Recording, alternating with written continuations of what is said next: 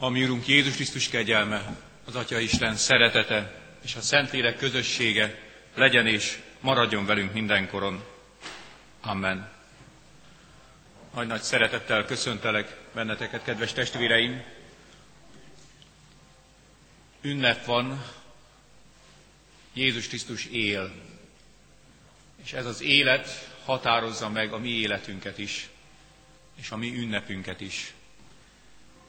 Ezzel az örömmel énekeljünk Istennek a 104.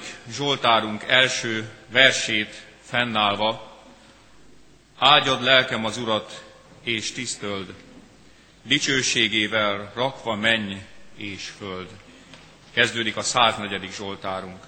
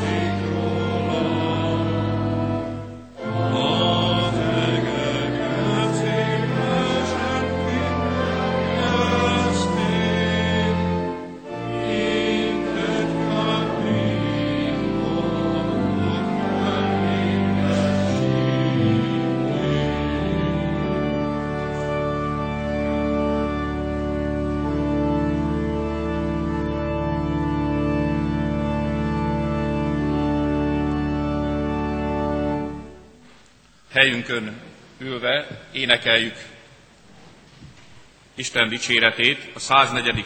Zsoltárnak verseit, a 16. és a 17. verset énekeljük. A 16. vers így kezdődik, az Úrnak légyen örök tisztesség.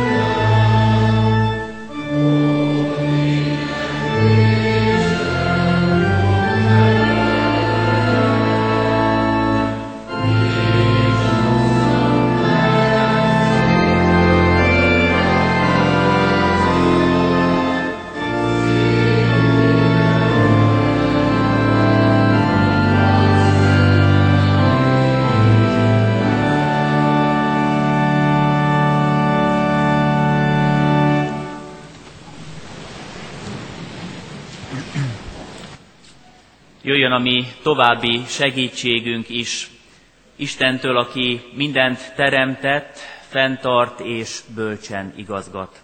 Amen. Kedves testvérek, hallgassátok meg Isten igéjét, ahogy szól hozzánk Jeremiás próféta könyve 31. fejezetének 7-től 14. verséig tartó ige szakaszból. Isten igéje így szól. Fáradozzatok annak a városnak békességén, ahová fogságba vitettelek benneteket, és imádkozzatok érte az Úrhoz, mert annak békességétől függ a ti békességetek is. Ezt mondja a seregek ura, Izrael Isten. Ne engedjétek, hogy rászedjenek benneteket a proféták és a jósok, akik köztetek vannak, és ne hallgassatok az álmodók álmaira. Mert hazugságot profétálnak nektek az én nevemben. Nem küldtem őket, így szól az Úr. Ezt mondja az Úr, majd ha eltelik a babiloni hetven esztendő, akkor gondom lesz rátok, és valóra váltom azt a jó szót, hogy visszahozlak benneteket erre a helyre. Mert csak én tudom, mi tervem veletek. Így szól az Úr. Békességet és nem romlást tervezek, és reményteljes jövőt adok nektek. Ha segítségül hívtok, és álhatatosan imádkoztok hozzám, akkor meghallgatlak benneteket. Megtaláltok engem, ha kerestek, és teljes szívvel folyamodtok hozzám. Megtaláltok engem, így szól az Úr, jóra fordítom sorsotokat, összegyűjtlek benneteket minden nép közül, és minden helyről, ahová szétszórtalak. Így szól az Úr, és visszahozlak erre a helyre, ahonnan fogságba vittelek benneteket. Amen. Isten szent lelke adja, hogy az ige, az ige legyen áldássá szívünkben, és annak ne csak, befogad, ne csak meghallgatói, hanem befogatói és megtartói is lehessünk. Amen. Forduljunk imádságban, Urunkhoz szólítsuk meg őt, könyörögjünk hozzá. Köszönjük, Teremtő és megváltó Urunk, hogy nem csak a hét minden napján, minden órájában mi szólíthatunk meg téged, hanem te is megszólítasz minket. Köszönjük neked, hogy üzeneted, gondoskodásod átjárhatja a mi életünket. Ezzel a hálaadással jöttünk most el ezen a szent napon is, hogy meghajtott fővel és szívünk nyitottságával odafigyeljünk rád. Köszönjük neked azt a kegyelmet, hogy te gondviselő és megtartó Urunk voltál az elmúlt napokban is, és a te megváltásodnak örvendezhetünk, a te feltámadásod által ezen a mai napon. Urunk, Te számon tartod a mi gondjainkat. Azért is hálásak vagyunk, hogy elmondhatjuk előtted, megvalhatjuk neked, mi az, ami terhel bennünket. Gyógyító kegyelmedért fohászkodunk, hogy a mi szoros helyzetünkből, nehézségeinkből adj szabadulást. Add a Te megtartó erődet, a Te felszabadító békességedet, hogy el tudjuk hordozni mindazt, ami most talán nehéz a mi életünkben. Aki megbocsátott bűneinket, megtartod, megszenteled a mindennapokban életünket, hallgass meg most is minket, Jézus Krisztus, ami Urunk által. Amen. Kedves testvérek, készüljünk az ige hirdetésére, és énekeljük az ige hirdetés előtt dicséretünket, a 155. dicséretet, 155-ös énekünk így kezdődik, Ó Úristen, légy közöttünk, kik imádásodra jöttünk.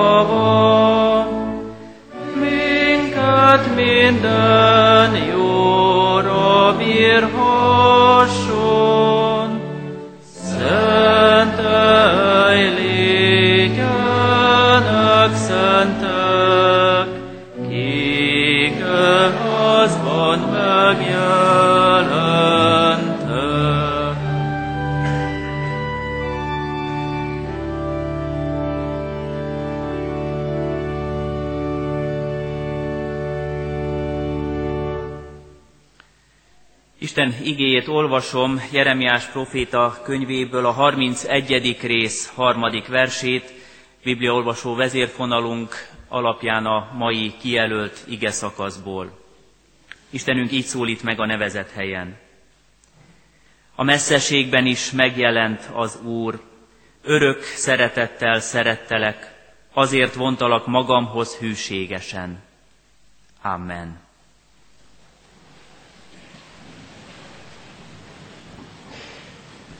Kedves testvérek, Isten igéjét, akik a református kalauzzal olvashatják napról napra és követhetik, most Jeremiás profétát olvassuk az Ószövetségi ige szakaszokkal. Jeremiás proféta könyvét, és a könyv alapján tudjuk, hogy nagyon sokszor, sokféleképpen szólítja meg a proféta által Isten az ő népét sokszor számon kérő módon figyelmeztetve, intve őket, terelgetve a jó és helyes útra. A könyv olyan korszakban íródott, illetve a megszólítása azokban az években volt aktuális Izrael felé, amikor nagyon nehéz helyzetbe kerültek, sok szorosságon mentek keresztül. Háborús, vérzivataros években, Nabukodonozor vagy másképpen Nabukadnetszár uralkodó, az akkori legbefolyásosabb birodalmak egyik uralkodója kiterjesztette befolyását nem csak az ő birodalmával szomszédos határos területekre, hanem jó messzire is. Krisztus előtt 587-ben leigázta Izraelt is. Ezekben a háborús években Isten sokszor figyelmeztette a népét, és próbálta felkészíteni arra, ami várható. És bizony a félelem, a különböző nehéz helyzetek egészen rátelepettek, megbénították Isten népét, a választott Izraelt. Ennek része volt az is, hogy Nabukodonozor, az uralkodó olyan taktikát választott, olyan stratégiát, amelyel sikeresen félelmet tudott gerjeszteni azokban a leigázott provinciákban, területeken is, ahol valójában nem állomást, állomásoztatott nagy hadsereget. A taktikája, módszere az volt, hogy a leigázott területekről elvitt fogságba nemes, előkelő ifjakat, elvitt olyan személyeket, akiken keresztül befolyást gyakorolhatott a háttér országban. Ilyen helyzetben szólal meg Isten ígéje. Ahogy hallottuk is, bátorítólag most, biztatólag az ő népe felé. Azok felé, akik nehezen dolgozták fel a veszteséget, akik ebben a fizikai és érzelmi, lelki tusában, küzdelemben bizony már igen kivoltak éhezve arra, hogy Isten mondjon valamit. Nyitottá váltak, keresték Isten akaratát és üzenetét. Három megközelítésben gondolkodjunk most majd az igével, a mai napra kijelölt ige szakasz alapján. Egyrészt nézzük meg a helyzetet, annak aktualitását mi számunkra, az elhangzó kérdéseket, amit megfogalmaz az ember egy ilyen szoros, nehéz, válságos helyzetben, és keressük meg benne mi is Isten válaszát, üzenetét, Isten munkáját, aktivitását, hogy mit tesz ebben a helyzetben, és nézzük meg a következményeket is majd. Azt gondolom, hogy kellő empátiával, érzékenységgel értjük meg Izraelnek az akkori állapotát, lelki szorongását, azokat a kérdéseket, amit újra és újra megfogalmazott Isten felé. Uram, miért? Miért engedted, hogy így legyen, hiszen mi a te választottaid vagyunk? Talán már megfeledkeztél rólunk. Miért engedted, hogy leigázzanak minket, hogy fogságra vigyék fiainkat, hogy üszkös romok, lerombolt házak maradjanak az országban, ami annak idején egykor a te dicsőségedet hirdethette. Jönnek a kérdések, a miértek, hogyan lesz majd ebből szabadulás, megfogalmazódik az a kérdés is, hogy meddig hagyja még Isten. Azt gondolom, hogy ez az állapot is ismerős a számunkra. Függetlenül attól, hogy fiatal vagy idős az ember, férfi vagy nő, kerül olyan helyzetbe, hogy hasonlóképpen kérdezi Istent, Uram, miért, hogyan és meddig. És miközben föltesszük a kérdéseket, talán néha félelemmel, alázatosan, vagy máskor váddal, kétségbe esetten, azt is tudjuk, hogy a mi kérdéseink jogtalanok bizonyos szempontból. Mert amikor azzal állunk oda Isten elé, hogy Uram, elhagytál minket, hogy már nem vagyunk a tieid, akkor valójában lelkünk mélyén tisztában kell lennünk azzal, hogy Isten soha nem hagyja el az embert, az övét. Isten mindig ott van, mellettünk. Mi vagyunk azok, akik elfordulunk tőle, akik nemet mondunk üzenetére, akik nem veszük komolyan tanácsait, intéseit, akik hátat fordítunk neki. Mert tudjuk, hogy Isten nem csak egy bizonyos helyen, nem csak fizikailag körülhatárolt területen uralkodik, nem csak egy bizonyos időben van hatalma, hanem mindig és mindenütt jelen van. Az ő jelen valósága kézzelfogható és egyértelmű. Teológiai kifejezéssel szoktuk mondani, hogy Isten úgy van jelen mindig és mindenütt, hogy egyszerre, időben és térben mindenütt ott tud lenni, anélkül, hogy megoszlan a figyelme, ahogy szoktuk mondani, omnipresens, egyfolytában és egyértelműen mindenütt ott tud lenni. Nemrég gyermekek között voltam, és láttam, ahogy ők alkottak, gyurmával megpróbálták valahogy megformálni a kis környezetüket, a világot, az általuk ismert világot, és belegondoltam, hogy ha nekünk lenne ilyen feladatunk, hogy az általunk ismert, tudott világot megpróbálnánk összegyúrni egy kis alakzatban, akkor ha így alkotnánk a Földet, a világ mindenséget, a mikrokozmoszt, makrokozmoszt, úgy tudnánk összealkotni, hogy ha ez egy gömbben kifejezhető, Isten nem lenne benne, hanem Isten az általunk ismert mindenségen kívül lenne, és mégis benne is tud lenni. Isten örökkévaló jelenléte azt jelenti, hogy ő egyszerre van ott a világ minden pontján, és egyszerre van kívül a tér és idő halmazán is.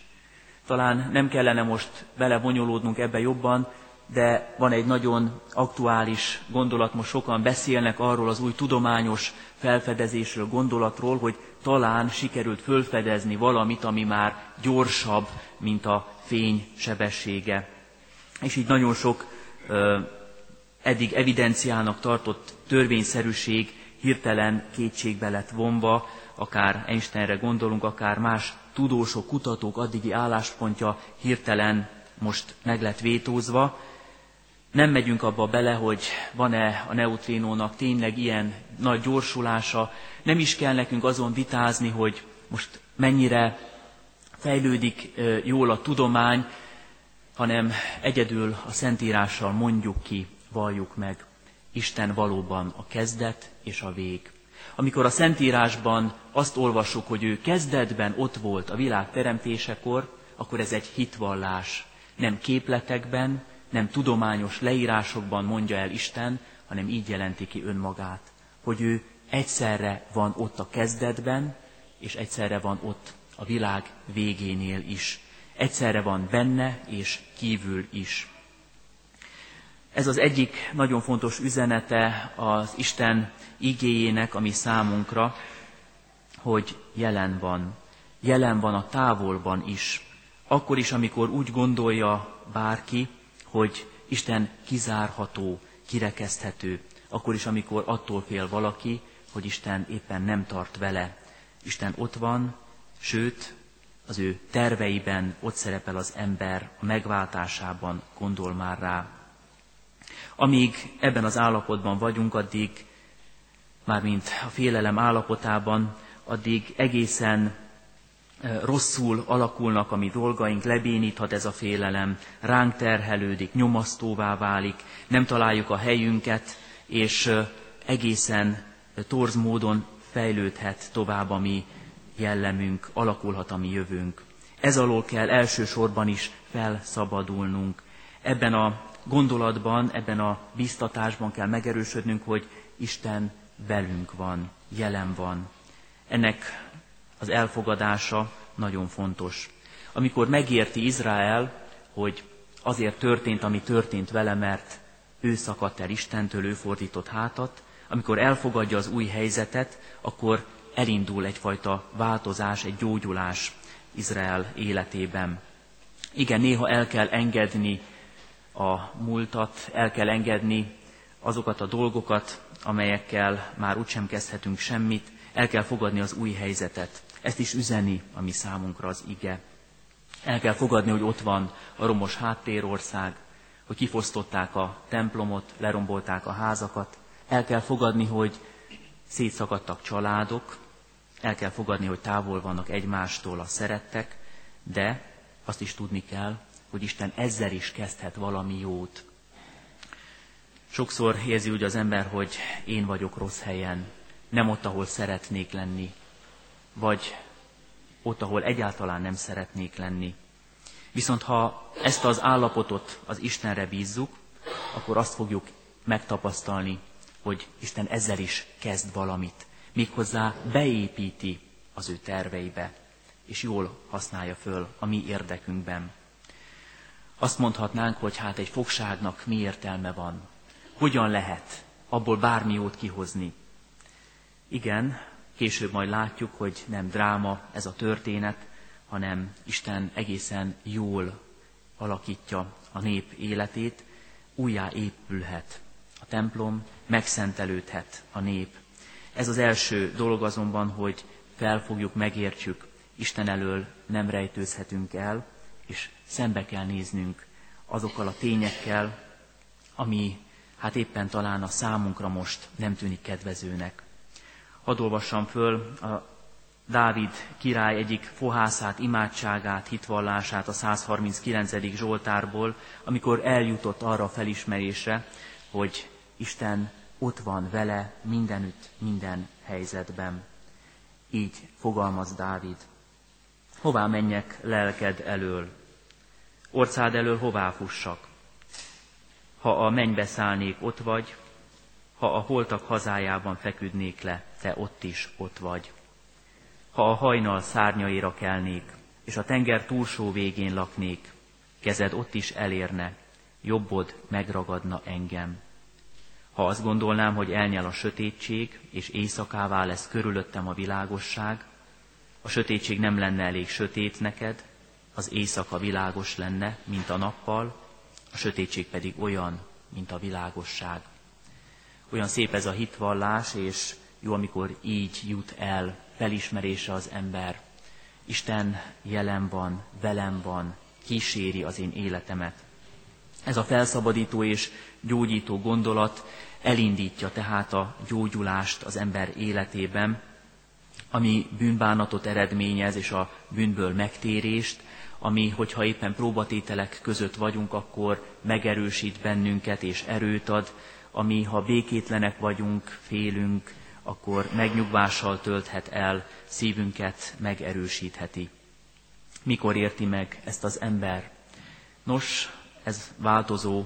Van, aki bizony elég sokat kell, hogy gyötrődjön ahhoz, hogy megnyissa szívét, fülét, életét az Isten felé.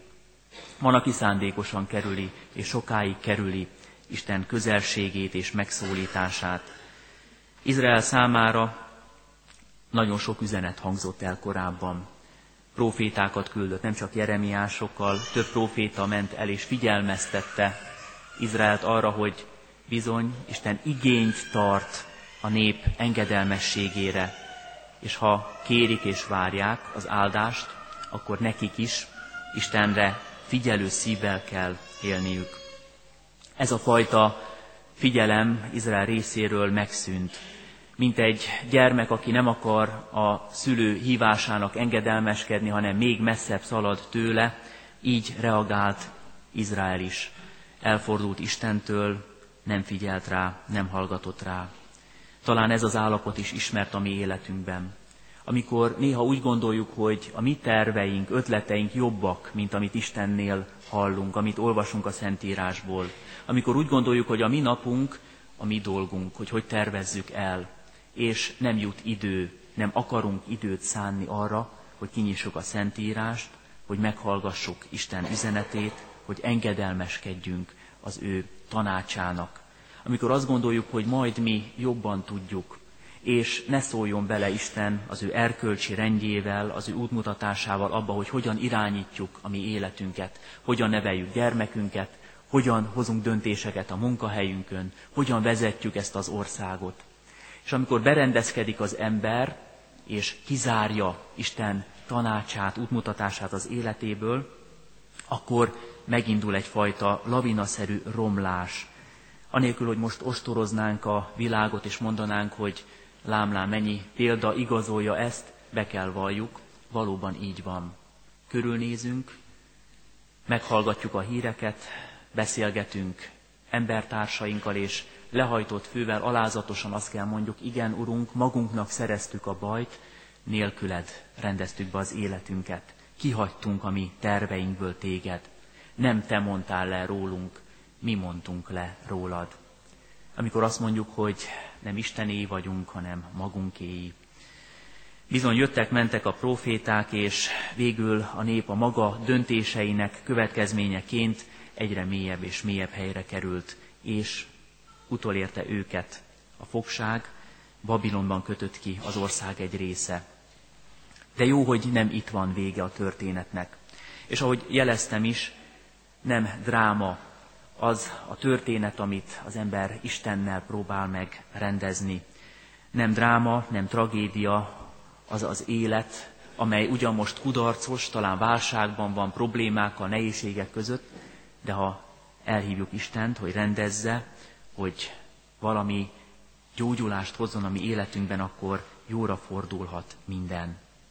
Nem ez a történet vége, hogy ott marad a fogságban Izrael, hogy hát, a hátországban kifosztott életek Isten nélkül, az ő imádása, szolgálata nélkül álló templom legyen, hanem felszabadít minket Isten az ő evangéliumával, az örömhírrel. Nem csupán az ő jelenléte örök, és az ő ott léte igaz, hanem az ő szeretetéről is olvasunk itt. Azt olvassuk a mai textusunkban, hogy ott van Isten, a messzességben is megjelenik, és kijelenti magáról, hogy örök szeretettel szereti a népét, minket is, és ezért von magához hűségesen. Ez a szeretet az, ami elhangzik fölöttünk keresztelésünkkor. Általában a keresztelés előtt el szoktuk énekelni legtöbbször is a 329. dicséretünk második versét, amiben hitvallásszerűen mondjuk el, fogalmazzuk meg, hogy Isten már akkor gondol ránk, amikor mi még róla semmit nem tudhatunk. Még rólad mit sem tudtam én, már értem megszülettél. Ezek a gyermekek, ez a kislány is, aki most itt lehet köztünk, és aki most meg lett keresztelve, még csak talán öntudatlanul érzi, hogy az édesanyja karjaiban jó neki, hogy szeretet veszi őt körül, és arra a tudásra, hit ismeretre később juthat el, hogy Isten tervezett felőle, hogy Isten igéje nem csak felette hangzik el, hanem felé is, neki is elfogadhatja és befogadhatja a szívébe. Vagy a római levéllel mondhatjuk, hogy Isten abban mutatta meg a szeretetét irántunk emberekért, hogy amikor elveszett és bűnös állapotban voltunk, akkor küldte el egyszülött fiát megváltani a mi életünket. Ez az igazi örök szeretet, amely a mi véges, záros időnkbe is belép, amely megszólít minket, biztat, bátorít, gyógyító, felszabadító jelenlétével megerősít. Egy reklámot olvastam nemrég, egy órát, fali órát reklámoztak, egy keresztény iratterjesztés internetes reklámja volt, csak a leírást láttam. A leírásban úgy reklámozták az órát, hogy igés óra, az óra számlapján szerepel egy felirat a Bibliából, és pont a ma olvasott igerészünk az, örök szeretettel szerettelek. Elképzeltem, és olyan jó így gondolni arra, hogy valóban, ami óránk számlapja fölé oda van írva, meg van erősítve ez a gondolat, ahogy megy a másodperc mutató, ahogy a percek és az órák múlnak, fölé van írva megerősítésként, örök szeretettel szerettelek. Isten, ami emberi életünk fölé írja, megerősíti, és ami szívünkbe is be akarja írni, hogy az ő szeretete el nem múló, végtelen, megtartó szeretet. Amikor eljut ez hozzánk, amikor elfogadjuk és befogadjuk, akkor erősödik meg az életünk, és fordul át jóra. Jézus Krisztus mint egy élő üzenetként jött el ebbe a világba, Isten általa és benne mutatta meg, hogyan szereti az embert. És ezért mondhatjuk azt, hogy Isten szeretete azért teljes, mert megelőző. Megelőzi a mi tettünket, gondolatainkat, és szabadító, felszabadító. Még akkor is, amikor már reménytelen a helyzetünk, amikor úgy érezzük, hogy innen már nincs kiút, nincs tovább. Ő tud vele valamit kezdeni, ami küzdelmeinkkel, ami reménytelenségünkkel, ami szorosságunkkal, ami kilátástalanságunkkal nála van fordulópont. Ez is megjelenik a proféciában, Isten hozzánk szóló üzenetében. Az elsődleges tehát ez a fajta belső változás, amikor megértem, hogy mit üzen nekem személyesen Isten, hogyan akar az én életemben újra fontos, legfontosabb szerepet kapni. És a másodlagos az, ami ezután történik. Hogy most visszamenjünk ismét a történelmi helyzethez, a kor történethez, tudjuk jól, hogy a letelt fogság után visszatérhetett Izrael szülőföldjére. Új uralkodó lett, új birodalom, domináns és hatalmas, a Méd Perzsa uralkodó Círus hazaengedte a foglyokat, a száműzötteket, a fogvatartottakat, és nem csak arra adott engedélyt, hogy távozzanak, hanem arra is, hogy újjá építsék az országot. Ez egy nem várt, csodás esemény volt a nép életében. Azt gondolom, hogy mindannyian érezzük ezt a felszabadító élményt akkor, amikor Istennel rendeződnek a dolgaink.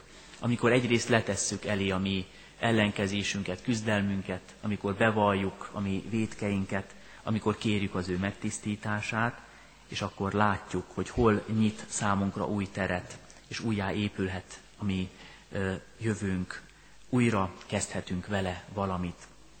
Az a felismerés, hogy Isten ott van velünk, fontos.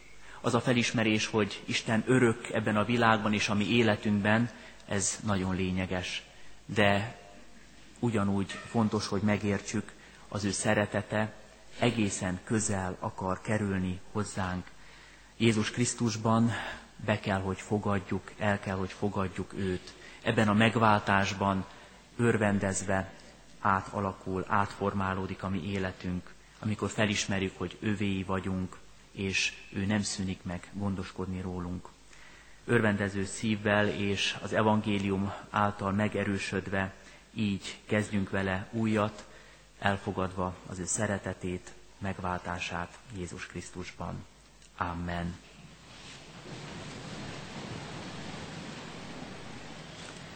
Az ígére feleletként is énekeljük a 173. dicséretünket, a 173-as énekünket, mely így kezdődik, nem vagyunk mi magunkéi, de Jézus vére vére.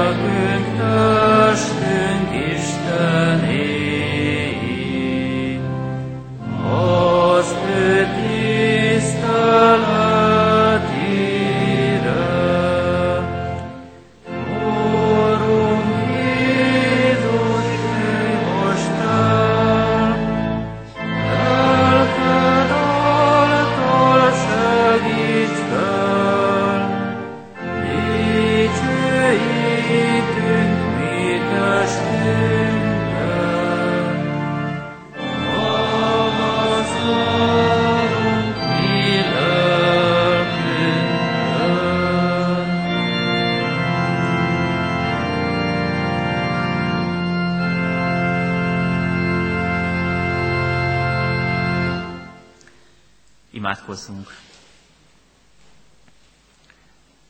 Urunk, Te tudod, hányszor, hányféleképpen mondtunk nemet a Te ígédre, biztatásodra, útmutatásodra, kérünk irgalmaz nekünk. Urunk, számon tartod a mi szoros helyzetünket, kilátástalannak tűnő állapotunkat, gondjainkat, rád bízzuk azokat. Segítségül hívunk, mint gyógyító urat, mint megváltó, megtartó Istent, aki tudod, mi a jó számunkra. Köszönjük, hogy így lehetünk előtted. Nyitott és őszinte imádságban kérjük, vigy ki minket szabadságra, a veled való közösségre és teljességre. És imádkozunk nem csak önmagunkért, hanem szeretteinkért, akik fontosak számunkra, családtagjainkért, barátainkért, Urunk, könyörülj rajtuk, és nekik is mutasd meg, hogy nem csak jelen vagy a világban, és ott vagy mellettük, hanem igényt tartasz életükre, teljessé, boldoggá akarod tenni életüket. Köszönjük, hogy rád bízhatjuk azokat, akik most nagy terheket hordoznak, testi inségben, betegségben, szükségben vannak, gyászban járnak. Urunk, ahogy ígéred, vigasztaló és bátorító, erőt adó jelenléteddel állj melléjük. Így könyörgünk továbbá mi gyülekezetünkért, azért a közösségért, ahol a Te jelenléted nagyjá lehet, ahol hirdethetjük a Te dicsőségedet. Szentelj meg minket, hogy valóban akaratodnak megélői, a Te hatalmadnak, nagyságodnak hirdetői lehessünk. Áld meg református egyházunkat szerte a világon, és minden gyermekedet, aki segítségül hív téged, és aki a te akaratodból él és szolgál. Köszönjük, hogy imádkozhatunk magyar népünkért és nemzetünkért, a megtérésért, a te megszólításodat továbbra is add, szólítsd meg azokat, akik keresnek, és kíváncsiak a te üzenetedre, de zörges azoknak is a szívén, akik talán most elfordulnak tőled, akik egyedül a maguk módján és útján akarják élni életüket. Köszönjük, hogy így bízhatunk rád mindent, magunkat, szeretteinket, egyházadat, népünket, ezt az egész világot. Amen. Most egy csendes percben szólítsuk meg Urunkat, és kiki saját imádságát vigye Isten színe elé. Amen. Mondjuk el közösen a mi Urunktól tanult imádságunkat. Mi, Atyánk, aki a mennyekben vagy, szenteltessék meg a Te neved, jöjjön el a Te országod, legyen meg a Te akaratod, amint a mennyben, úgy a földön is. Minden napi kenyerünket add meg nékünk ma, és bocsásd meg védkeinket, miképpen mi is megbocsátunk az ellenünk védkezőknek, és ne vigy minket kísértésbe, de szabadíts meg a gonosztól, mert Téd az ország, a hatalom és a dicsőség mind örökké. Amen.